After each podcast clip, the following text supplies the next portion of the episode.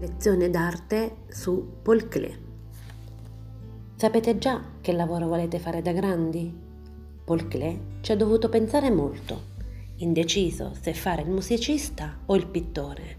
Sicuro però che voleva fare l'artista. A undici anni faceva il violinista all'Accademia di Berna. I suoi mestieri sono stati tantissimi. È stato un insegnante, uno scrittore, un teorico, un musicista, ma soprattutto un pittore.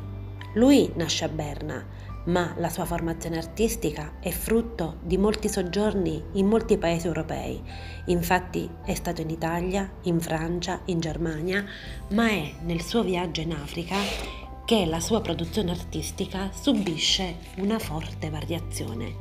Infatti fu colpito dal colore e dalla luce del paese tunisino che visitava e scrive: "Il colore mi possiede, non ho bisogno di tentare di afferrarlo, mi possiede per sempre, lo sento, questo è il senso dell'ora felice, io e il colore siamo tutt'uno." novemila sono le opere d'arte che Paul Klee ci ha lasciato, quasi tutte di piccolo formato. La tecnica privilegiata è quella dell'acquerello per la sovrapposizione delle tinte, ma usa anche la lucidità della pittura a olio. Nei suoi dipinti c'è la restituzione della fantasia e della paura umana e lui stesso afferma: "L'arte non riproduce ciò che è visibile, ma rende visibile ciò che non lo è."